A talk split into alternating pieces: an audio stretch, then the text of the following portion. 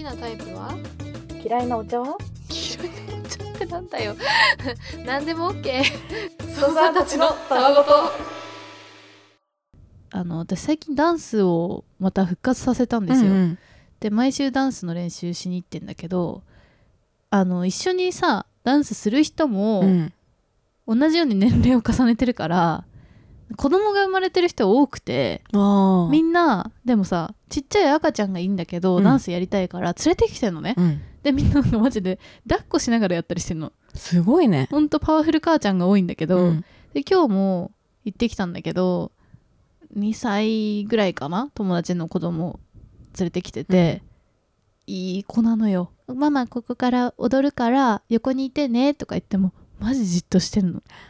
でなんかもうあの絶対にぐれないなって、うん。もう確信を持って言えるのね。もうわかる。もう見ただけで、やっぱ小さい頃からさ性格ってやっぱあるなと思って。あ2歳ぐらいいから。多少さ教育とかうん。生活環境とかは、まあ、影響もちろんすると思うんだけけど、そうじゃないもう元々持ってうるん。性格の土台みたいなものってやっぱ人によって違うよなってすごい思ったねなんか前に私が飼ってたジャービルっていうね。出たジャービルの話白ネズミちゃんもね。なかなかしてくれないのよジャービルの話ね。グリとグラって名前にしたんだけど。そうだったんだ。そう。2人いたってこと？二人いた。でグリは慌てんぼうなんだよね。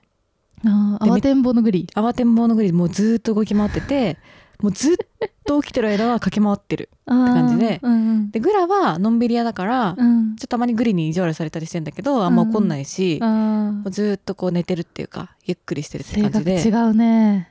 そうなんだよね。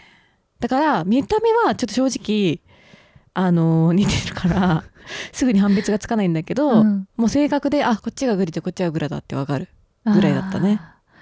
私もハムスター2匹飼ってたことあって、うんチルチルとクーガっていうハムスターだったんだけど そう。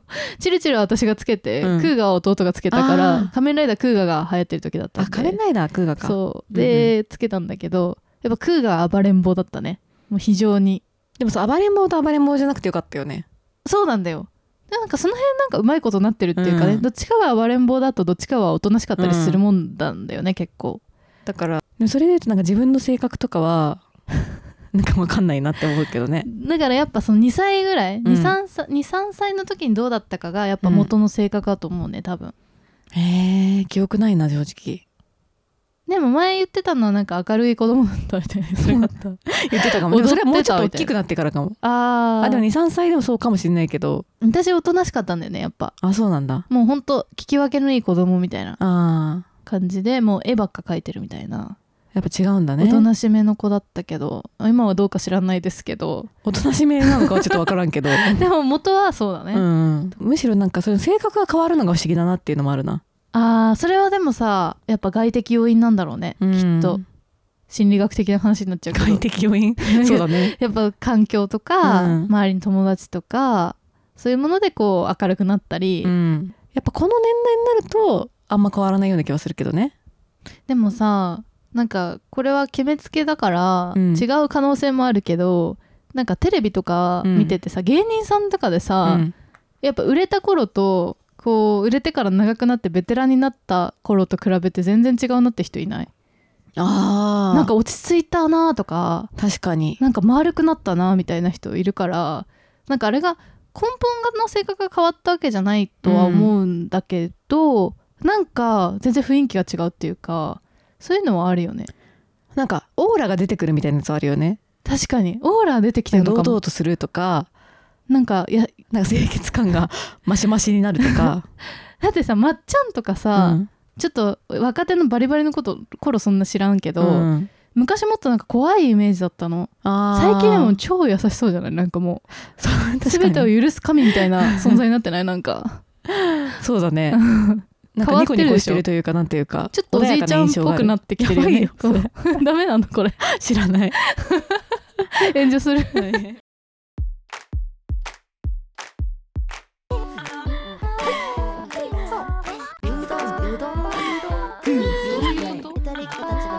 めない。好きだよ疲れたかやべさ大好きなんだそりゃ操作ネーム焦げパンダうん。えー自分を出すって何？唐突かつ抽象的な質問ですみません。職場の先輩と雑談中にまだ焦げパンダさんは自分を出せてないと思うと言われました。うん。仕事では気になることを聞いたり意見を話しているつもりだったので自分でもそうなのと思ってしまいただ思い起こせば学生時代に別の人にも同じように言われた記憶があります、うん。自分を出すってどういうことなんでしょう？職場で自分って出せるものですか？という質問がこれは逆に団内で来てたんですけど、ちょっと拝借させていただきました。話だったので。話題が盛り上がってましたから、うん。で結構逆に団の中でもそうですねってみんないろいろ考えてくれてて、いろんな人の意見聞きたいねって話になってたりとか、まあ、もっと仲良くなりたいのに壁を感じるから出た言葉なのかもって言ったりとか、いろんな意見がね出てるんですけどこれ結構お話しした方がいい話題だなと思ったので、うん。取り上げました。なんかネイトタワーでも過去話してきたことともちょっと通ずるところもありそうなので。自分を出せてないねって人から言われるのが辛いね。まあそうだね。言われたくないかもね、うん。なんかどうしたらいいだろうと思っちゃうかもね。出してるつもりだったわけだしねしかも「うんえ出してるよ」みたいな気持ちになってっていうことでしょ。なんか自分を出すってその主観主体的に出さなきゃいけないもんなのかっていうのあるよね。確かに。てかなんだ自分を出すって。なんかもうそこにいる状態が自分を出してる状態なんだがっていうところもあるよね。なんかさちょっと似てって違うかもなんだけど、うん。私人見知りが激しいですっていう話をさ、うん。よくこのゆとたんの中でも言ったりするんだけど、うん。あの自分から言うのはまあなんか楽をするために言ってるわけよ、うん。ちょっとすいません人見知りなんでみたいなのはさ、そういうことによってちょっとコミュニケーションベタでも大丈夫なように自分から言うんだけど、うん。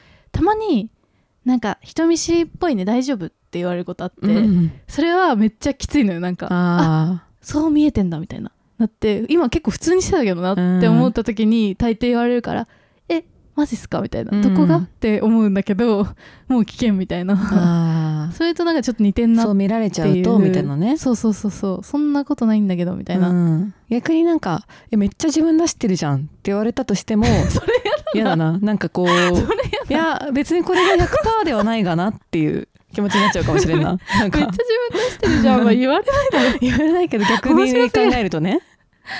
でもどっちも嫌だなって言われたくないなっていう自分出せてないなって思うのは、うん。やっぱさっき言ったみたいにちょっと人見知りしてる時とうか、ん。あとなんだろうな変に気を使っちゃってる時とかなのかなってういう気はするね。あいやっぱ相手にどう思われてるか気になる時うん。に人見知りとか発揮するんだよ。やあーっぱ。確かにね。怖いから自分を出すのが怖いから、うん。そうしてるっていうところがあるからそういう時はやっぱり本来の自分の性格は出せてないよね。うんなんか怖いんだよね。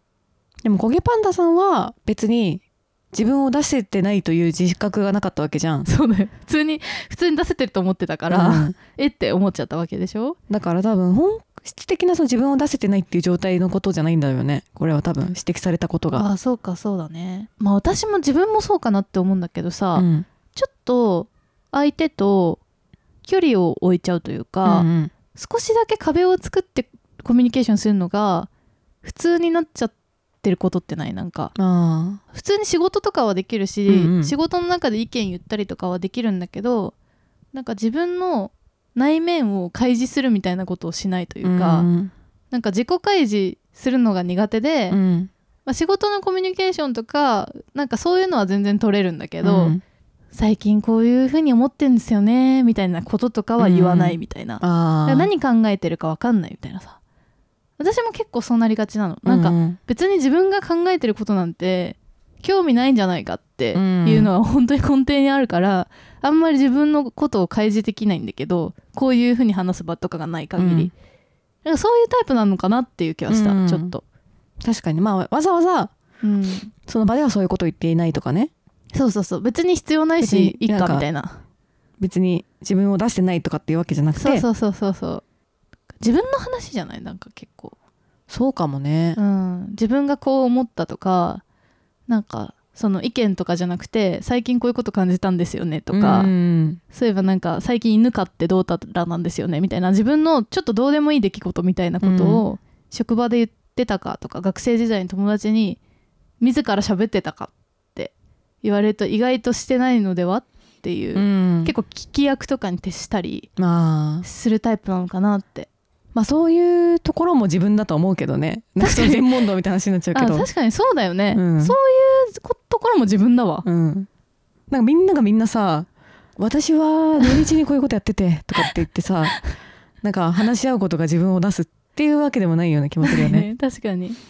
なんかそのこれってさ前にちょっと喋ってた、うん。雑談苦手みたいな話とも近いかなって思うんだけど、まあ私も苦手なんだけどさ、うん本当に職場のさちょっとした時間の合間時間みたいなところでさ、なんかどうでもいい話できないっていうか、なんかそういうの得意な人っていると思うんだけど私は本当になんか必死にさやっぱ天気の話とかになっちゃうんだよね。まあ。自分の話できない？なんかそういう時に、まあでも多くない？私も全然天気の話するし台風が来ますねみたいな。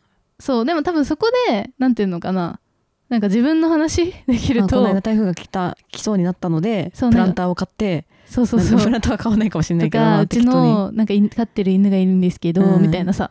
なんかそういう自分の話にできるとなんかすごい自分出してる感あるんだけど。むずくない、やっぱみんなできてないのかな？なんか私はやっぱそれすごい苦手意識がうん。あるんだよね、もう究極にさ自分を出してる意図的に出してるだろうなっていうのはさうん。やっぱりあの「さんま御殿」とかじゃないけどさ なんかひな壇の状況とかじゃん。やっぱエピソードトークを、うん。まあいやこの用意しまくって私は何派ですみたいなさ 私はガサツ派ですみたいな。私は超几帳面派ですみたいな。上田と女が吠える夜もそうやん。確 私は節約派ですみたいなさ、でもあんなにさ用意すんのもなんかキモいよね。うん、てかできないよね。そんな一般の人間がそう。エピソードトークを周到に用意するなんていうことはなかなかないからさ。そうなんだよね。この人ってこういう感じかなみたいなのがそうそう理解できてきてると、なんかどういうエピソード聞いてもあこの人ってこういう感じだからなってそれ嫌だけどさ。はめ込まれて。はめ込まれて嫌だけどまあなんか脳内で無意識になんかざっくりそういうことしてると思うんだよねなんとなく。でもなんかはめ込まれたなって瞬間ってわかるよね、うん。職場の中でこのキャラだなって思われた瞬間、まあそうなると楽っちゃ楽なんだよね、うん。すあ全てそれにさ。でそれにハマるとあ自分出してんなって多分なるんだけど。超わかる。それだわ。そうそう。なんかちょっと違うとこにはまっちゃうとあれなんか違う方にべ、うん。なんか合わせられちゃって合わせられちゃってるなとかそもそもなんかまだこの人のその分類がよくわかんないな、うん。どういう人なのかわかんないな。それこそなんか学生時代どういう感じだったのかイメージわかんないなとか、うんうん。でなんかそういうのが積み重なってきてると別になんだろう自分としては自然体でいるのに自分出せてないって思われるのか、うん。あ。あのもあるのかな。でもそれはあるかもね。私なんかちょっと自分的にもさ居心地悪さ感じるんだよね。そのチューブラリン、うん。なんかそのその職場でのキャラクターみたいなのうがん。不安定っていうかよく分かられてないっていう状態が結構気持ち悪さもうん。感じる、まあ、間違ったところにはまった時もめっちゃ気持ち悪いんだけど。そうだね。なんかその集合体の中でのなんかこうキャラクターの位置づけみたいなのがうん。未確定だとなんかいろいろな振る舞いがしづらかったりするよね。なんか前にその集団の中に後から溶け込むのむずいって話したけどさ、うん。それともちょっと関連するっていうかさ、うん。その溶け込み方を失敗するとさなんか例えばめちゃくちゃいじられキャラみたいになっちゃってさ、うん。それはそれでしんどいみたいな時もあるだろうし、なんか逆になんかそのなんていうのちょっとクールキャラみたいになっちゃって、あんま素が出せないみたいなうんうん。ことになったりもするだろうしいや溶け込みってむずいよねっていう。もちろん自分はすごくいじられキャラですとか自分はすごいしっかり者ですとかって、うん、そんな言語化して言うなんてことはないと思うんだけどう、ん、なんかこう自分の中では私はこういう人間だろうかっていうのを持っておいて、うんそういう振る舞いを最初するしかないのかな。難しいけど。そうちょっと最初やっぱどうしても？どうしても無理する必要はあるかもね、うんうん。こう最終的に自分のなんか一番こうナチュラルな状態でうん。入れるところに行くために、こうちょっと無理するじゃないけど、それは必要なのかもしれないね。ゆとた肉食ののぞみさん、はい。えー、トタワのお二人こんにちは。こんにちは。いつもお二人の声に癒されてます。私は現在教育実習に高校に来ています。お最初は指導の先生があまり指導してくれる方じゃなくて一人でするにも限界がありとても苦しかったです。うん。そこに関しては大学の先生に相談して気楽に進めることにしました。うんですが生徒との関係もとても難しいのですうん生徒はグループで固まっていますし生徒同士の話に邪魔するのもなと思って話しかけづらいです。うん私も高校生時代友達と群れていたのでそれが普通だと思うのですが他の実習生は生徒から声をかけてもらったりしていて比べてしまいます。うん。何か話すきっかけがあるといいのですがアドバイスあればお聞きしたいです。ということで。いやー教育実習お疲れ様です。お疲れ様です。大変でしょうね今。いやーこの間ねあの怪物でもはい映画怪物ね、うん、ちょっとまあ先生がね登場人物出てくるから先生の難しさみたいな話もあったけど本当難しいんだろうねなんかやっぱ立場がさ特殊だよね。じゃん。しかもまあ教育実習生になるとよりうん。一瞬しかいない期間限定の先生でしかもまあ生徒からはさまあ先生見習いだっていうことを分かられてる状態で来てて結構難しいよね。難しい。でしかもなんかこう私の記憶だと教育実習の先生とかって、うん。なんかこう友達みたいに接してくるパターンの人もいるじゃん、いるあの年が近いからね、うん。みたいな何でも話してみたいになってさ放課後とか恋バナとかさ、あー聞いてたりとかしてさとか。っていうパターンの人もいればなんだけど、結構淡々としてる人もいたよ、うん、そのなんていうか授業の時だけしっかりやるみたいなね、うん、別にいいと思うんだけど。肉食ののぞみちゃんうがん。どういう先生になりたいかみたいな、うん。とこまあ最終的に先生になるかは置いといて一旦その教育実習中に、うん。せっかく試せる場だからなんかこうさ自分の中でこういう先生像がいいなみたいなのがきっとあるはずじゃん、うん。教育実習とかその教職の過程をずっとやってきるきてる中で。それにちょっと近づけるような振る舞いをしてみるっうん。ていうのがおお試しとしてね別になんか失敗してもいいんじゃない？だってうん。実習中なんだもんそうだね。だからなんか例えば生徒の悩みを聞きたいんだったらなんかお悩み相談募集みたいなうんうんうん。言ってみたらいいと思うしでもそのグループで固まってて話しかけづらいっていうのはなんかすごい予想がイメージ湧くよね。うん、わかる。想像つく。でも逆にこう自分がグループで固まってる時にうん。話しかけられて嫌かっていうとそんなことない。全然そんなことはない気がするな。だそうだ,、ね、って大人とさ話せる機会ってめっちゃ貴重じゃないこの時。うん。だしなんか私が高校生だった時うのん。記憶を必死に今思い返すとうん喋、りたかったと思う教育実習生の人と。ね。うん、喋ってみたかったと思う。むしろさなんか独り占めするの申し訳ないっていうかさなんかみんな喋りたいだろうなって思ってるからさ、うんうん。なんかこう自分だけ「先生」とか言ってさ呼び止めるのもなんか申し訳ないなぐらいの気持ちだった気がする。なんかちょっとさその先生うにん。慣れ慣れしすぎる生徒っていうのも、うんうんなんかそれはそれで面倒くさがられるんじゃないかってうん、いうね。申し訳なさ。そのやっぱ生徒からしても先生がどういう人かって分かんないから、うんやっぱおっかなびっくりなところはあるわけよ、だからそこが、まあ、話しかけても大丈夫なんだって思えれば、多分みんなワイワイうん話しかけてくるんだと思うんだけど、そこのハードルさえ超えちゃえばねっていう気がする。でなんかこうもしそんなに厳しくない学校なんだとしたら、うん。あの教育実習中話しかけてくださいみたいな札とかを 体に貼っておくとか、うん。なんかちょっとネタになるものを持ってるといいかもね。ああそうね。うん、あとやっぱほのちゃんも言った通りその先生と生徒の間ぐらいの存在だと思うんだよね、でそういう存在って学校には普段いなくて、本当にこう生徒からすると貴重うん。だと思うからなんかこう先生ほど大人にはうん。喋れないことなんだけどちょっと大人に相談したいみたいなことっていっぱいみんな持ってると思うんだよね。それこそ恋バナとかもそうだし、なんか勉強の話とかでもさ例えば何？大学受験控えてて受験勉強してるんだけど最近どうだったんですか、うん。みたいな一番直近でやってきた人だと思うからそういうのとか聞けたりとか塾どうだったとか、うん。なんかそういう相談部活の相談とかなんかそういうのも聞いてあげられたらきっとみんな喜ぶのではと思いますけどね。そうだね。うん。この間さ仕事でとても会社の偉いいろんな会社の偉い方がうん。集まってるなんていうのビジネストークイベントみたいに言ったのね。なんて言ったらいすごいね。うん情報隠すとすごい怪しくなっちゃうんだけど、うん。怪しい会じゃないんだけど。で行った時にそのまあもうかなり年次も上だし、うん。とても大きい会社のね、あのー役職のある方がうん。最初自己紹介する時に、うん。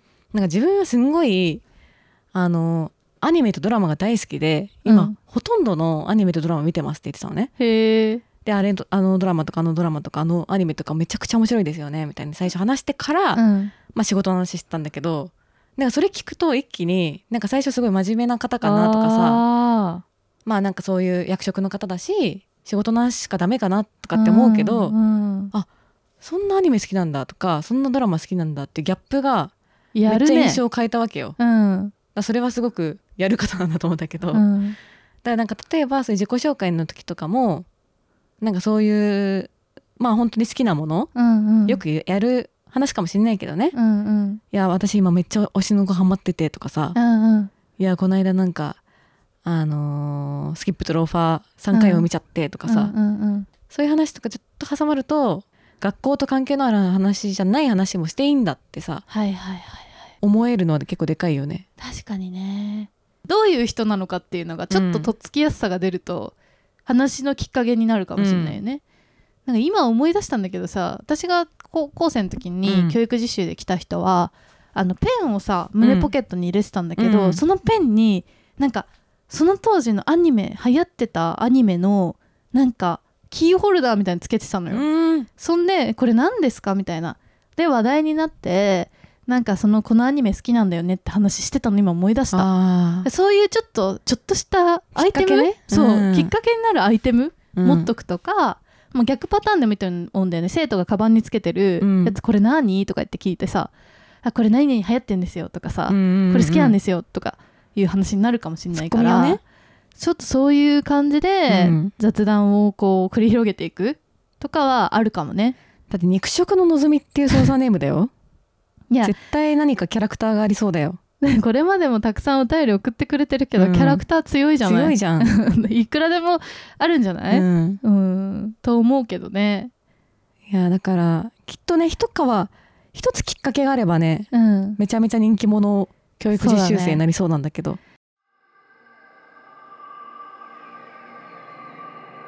いただーいただ今ペット飼うなら何がいいと思う？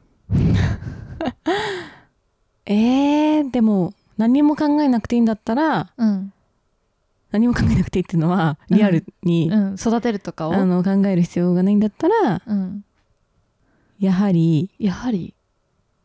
ワンコ。あワンコという言い方でありがとうございます。ワンコやな。何犬がいいんですか？でも結構ねお大型犬に最近惹かれてんだよね。ちょっと私と一緒じゃん。嘘？私もサ猫モ派だったやん。サモエドサモエド。サモエドってどういうワンちゃんだっけ？めっちゃなんかモコモコしてるでっかいやつ。あれがあなんかさ私子供の頃にさ、うん。ゴールデンレトリーバーをめっちゃ飼いたかったの、うん。庭付きの一軒家で、っうん。ていう夢がさ最近さもう一回さムクムクと。猫派かと思ってたよ。猫飼ったことないのよ。そう犬はむしろ飼い飼い慣れてるというか、うん。っていう感じだから犬の方が慣れてんだけどでかい犬を飼ったことなくて、うん。ちょっとなんかまた憧れが。いやーなんかさうん。やっぱり YouTube はささっきも話に出てたけどさうん。すんごいレコメントしてくるじゃん一回ワンちゃん見ると、もうそう永遠にそれで犬見てる私も最近。永遠に見れるよね。やばい。最近、うん。テレビでオカリナがうんなんか豚と暮らすみたいな番組がへー。夜やっててなんかなんとなくつけて見てたんだけど、うん。ちょっとマイクロ豚もめっちゃ可愛かった。マイクロ豚カフェね。前行ったの原宿の、うんうん。やばい、めっちゃ可愛い。なんか寝てためっちゃ可愛かったテレビで。えてかなんか前ちょっと話したかもしれないけど、うん。マイクロ豚豚って一生お腹いっぱいなんだね。だって。そうなん？一生お腹いっぱいなんないから ずーっと食べてくれんのえそれもなんか心配じゃない？なんか大丈夫なのかな？ちょっとダメだったらどうしよう。でもなんか前水曜日のダウンタウンでさ、うん。なんか大食いのなんか人たちとさ、うん。それ対決でさ豚もなんか一緒に対決だったけどさ、うん。お腹いっぱいになって寝てたよ。あれ？じゃあ嘘かもねこの情報。猫？あ あ嘘嘘嘘かもじゃない。でもめちゃめちゃなんて言うんだろうな。あなんか撫でられるのかなんかがめっちゃ好きで。え可愛い。だからなんかもう撫でられ競争みたいな感じでめっちゃこう人がいるとあとの乗っかりたいんだ。なんか頭が重いかなんかで なんかこ笑っちゃいけなういね。膝にに失礼だか膝に顔をあ乗っけたいっていう願望が強いから可愛ない。んかこうやってなんか座ってるとすごいみんな競争で来るんですよとかって言われて本当に乗っけに来て。えー、でマジでもうマイクロどこじゃないでっかい豚ちゃんもいる。もう。でマイクロ豚も結構成長するらしいよ。でっかいんだよね。でかくなるんだよ。最初がちっちゃいだけでね。いやそう思った以上に可愛くてええー、なんかいいやんまあ毛とかも落ちづらいらしい。落ちづらいのかまああそれはケアしやすいのか分かんないけどね。毛がほら結構しっかりしてるからさ。うん、前猫カフェ行ったけど全く寄ってこなかったよ猫。まあ寄ってこないだろうね。猫ってほんと気ままだからさ、うん。来んなみたいな雰囲気すごいよ。普段でもなんか飼っててもあんまりそう。ねなんか気ままっていう印象あるもんね。そう気ままだったから、うん。確かに豚カフェはいいかもな。えなんかもうほんと奪い合いなんだよ。奪われる経験はあんまないじゃん。うん奪われ合いになるから。えー、持ってっちゃうんだ。モテれます。最高だね。マジで。でもなんかでっかい豚ちゃんが来た時にうん。自分で支えられるかちょっと不安になる。頭が重いからね 支えてもらいたいって気持ちで来るし意ね外にでけえなっていう。えなんかこう名前呼んだらさ来てくれるやつに憧れがあるんだけど鳥とかもさそうフィーみたいなやってさなんかナウシカみたいになれそうだよね。いやなんか練り歩きたいよね ここに肩にさ。肩に乗せてね。乗せてさ。噂の街の噂の女になりたいんだけど。めっちゃやりたいそれ。着ぐるみと同じぐらい憧れあるね街なんか名物女になる。鷹を乗せた女として取材されたいよね。手なずけた女としてさ。めっちゃいいやん。あと最近なんかあのちょっと見ちゃってんのが、うん。トイプードルを飼ってる人の動画なんだけど、イケメンがねえ？トイプードルを飼ってるのよ。いいじゃん別に 多分それトイプードル飼うわ。で最初はそのすごいトイプードルが可愛いからバズってるんだと思って、その動画見てたんだけど、なんかすごい綺麗な部屋で、うん。ちょいちょいイケメンが映り込むのね。でなんかで途中で気づいたんだけどこれもしかしたらトイプードルを目当てに最初女の子が見始めるんだけど、うん途中からイケメンに気づいてイケメンを目当てに見てる動画かもしれないっていう 釣り釣りというかなんというか。ですごいのがそれでなんか同僚連れてきたみたいな感じで、うん。友達とかも登場するの、うんお兄ちゃんとか。全員めっちゃイケメンなの。え？でえ何これって思って。プロジェクト？本当にジャニーズレベルのイケメンがいやでもねマジで溺愛してんのよそのトイプードルを。だから飼ってるんだけどなんか登場人物が全員イケメン男性しか出てこないみたいな。麗しすぎるでしょ、ね。トイプードルとイケメン。いやだからこれ人気なんかって気づいたね。そういう需要もあるんかみたいな。なるほどね。綺麗な部屋で、ね。そうイケメンが犬を飼ってるという動画。なんか逆バージョンはさイメージつくじゃん。なんかその麗しい女の子が男版もあんだっていう 衝撃を受けました。いやでもいいなトイプーと戯れてるイケメンいやそのちょっと動画後でおすすめするうわ、ん。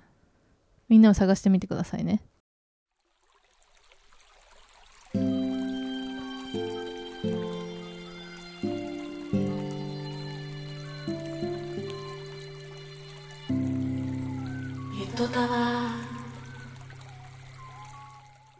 やっぱ可愛いはすげえよな。正義です、うん。赤ちゃんとかも結局ね可愛いもん。TikTok とかでめちゃくちゃ回されるじゃない。可愛い。かわいいは正義。ありがとうございました。ありがとうございました。はいということで Twitter はアットマークユトターでやっておりますので「ハッシュタグユトター」でどんどんつぶやいてください。